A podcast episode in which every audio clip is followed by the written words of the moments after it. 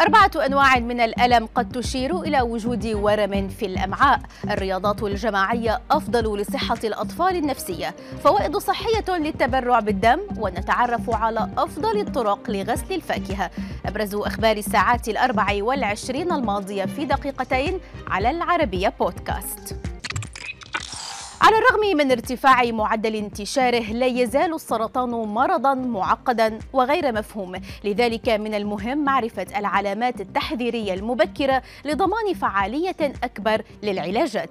ويتميز سرطان الأمعاء بمعدلات شفاء تصل إلى 91 عند تشخيصه في مرحلة مبكرة لكن بمجرد تقدم المرض يصبح احتواؤه أصعب بشكل متزايد.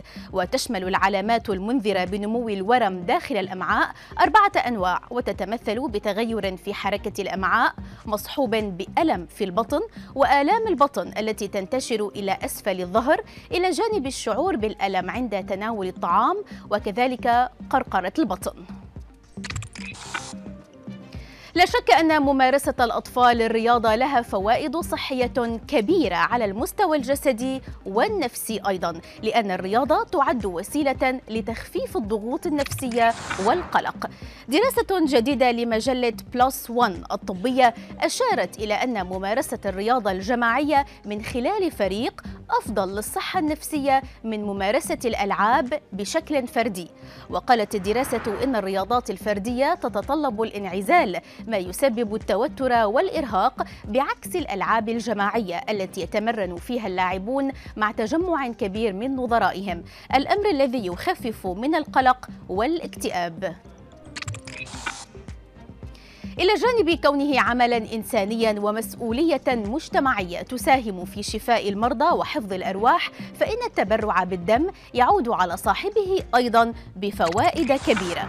هيئة الصحة في إمارة دبي أوضحت أن فوائد التبرع بالدم تتمثل بمساعدة الجسم في التخلص من نسبة الحديد الزائد في الدم وتنشيط نخاع العظم لإنتاج خلايا دم جديدة.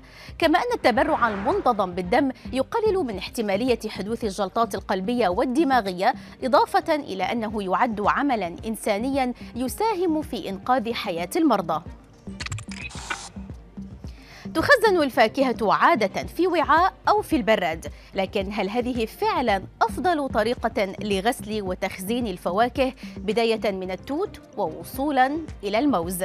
صحيفة ذا إكسبرس البريطانية كشفت أن إضافة بعض الخل الأبيض إلى الماء أثناء غسل الفاكهة والخضروات يساعد في الحصول على علاج أعمق ضد المبيدات الحشرية ومسببات الأمراض والفطريات، وقالت الصحيفة إنه من الممكن أيضا إضافة ملعقة كبيرة من عصير الليمون للحصول على قوة تعقيم إضافية ومذاق أعذب على أن يتم شطف الفواكه بالماء للتخلص من آثار الخل والليمون.